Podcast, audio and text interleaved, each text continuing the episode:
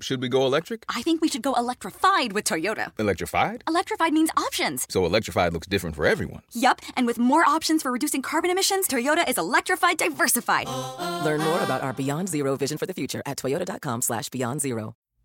Audm presents Wait a Minute, written by Jonathan Rauch. As a shooter in Christchurch, New Zealand set about massacring dozens of worshippers at two mosques on March 15th, his body cam beamed live footage to social media. Soon after, Susan Wojcicki, the CEO of YouTube, learned that it was being uploaded to the platform. The company put thousands of human beings and a pile of algorithms to work finding and removing the snuff footage. It was already too late. As The Economist recounted not long ago, before she went to bed at 1 a.m., Miss Wojcicki was still able to find the video. And no wonder. It was being uploaded as often as once every second, a dispersal unprecedented both in scale and speed, as a YouTube spokesperson told The Guardian. Facebook, also scrambling, removed the video from users' pages 1.5 million times in the first 24 hours after the shooting. Yet nearly two months later, CNN reported still finding it on Facebook. Not long before the attack, Justin Kosslyn, who was then an executive at Jigsaw, a technology incubator created by Google, had published an article on Vice.com called The Internet Needs More Friction. The Internet, he argued, was built for instantaneous communication, but the absence of even brief delays in transmission has proved a boon to disinformation, malware, phishing, and other security threats. It's time to bring friction back, he wrote. Friction buys time and time reduces systemic risk. Kosslyn was on to something, something whose implications extend well beyond the threats he discussed. Despite the Christchurch video, YouTube, reports The Economist, is not about to rethink the premise that people around the world should have the right to upload and view content instantly. But YouTube should rethink that premise, and so should the rest of us. Instanticity, if you will, is turning out to be a bug of online life and internet architecture, not a feature. For a long time, through the internet's first and second generations, people naturally assumed that faster must be better. Slowness was a vestige of a bygone age, a technological hurdle to be overcome. What they missed is that human institutions and intermediaries often impose slowness on purpose. Slowness is a social technology in its own right one that protects humans from themselves. Take, for example, old media publications such as The Atlantic, The New Yorker, and The New York Times. The digital operations of all three are speedy, but almost nothing goes online without first being vetted by at least one pair of editorial eyeballs. That costs money and slows down the content flow, of course, and for a time, many old media types wondered whether our cumbersome, expensive bureaucracies were on their way to being obsolete. After all, social media promised to unleash millions of on scene real time reporters while allowing readers to curate their own news feeds and allowing experts to weigh in without being filtered by journalists. Who needed professional editors? But old media's premises turned out to be anything but obsolete.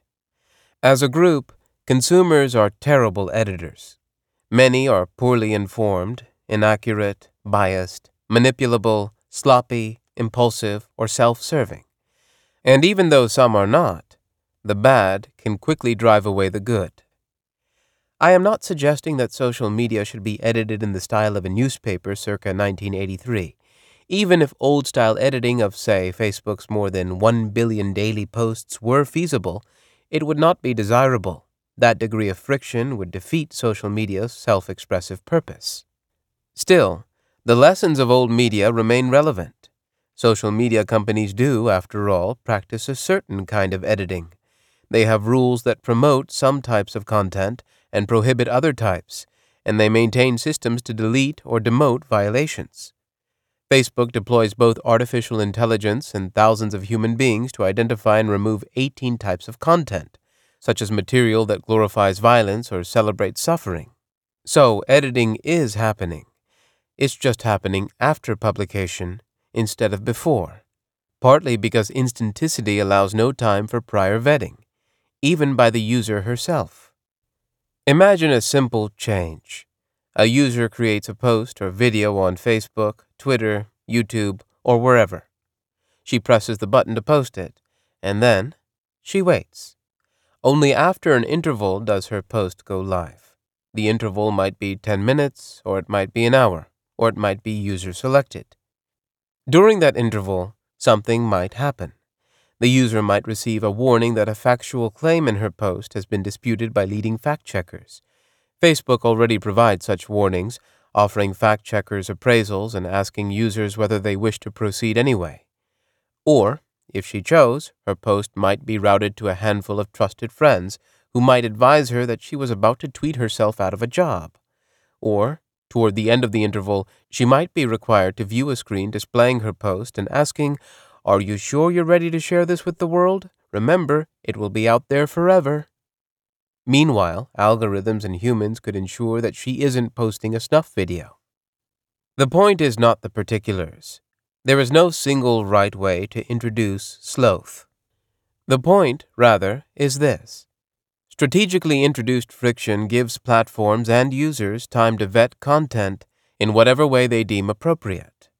It might reduce the velocity of something like the Christchurch video enough to give platforms monitors a fighting chance. Even if nothing at all, no checking or vetting or reviewing were done in the interval before a post or video went live, the waiting period itself would offer an important advantage. It would allow thought. Humans have not one, but two cognitive systems. In his book, Thinking, fast and slow. The Nobel Prize winning psychologist Daniel Kahneman calls them System 1 and System 2.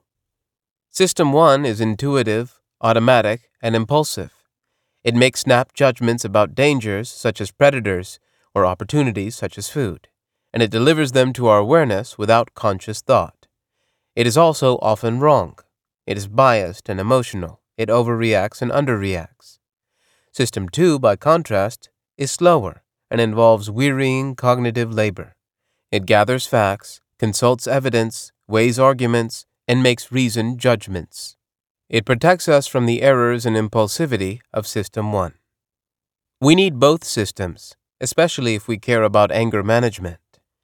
Arthur C. Brooks, a social scientist and the author of the recent book Love Your Enemies How Decent People Can Save America from the Culture of Contempt, told me in an email that one of the most effective ways to tone down social hostility is to put some cognitive space between stimulus and response when you are in a hot, hedonic state.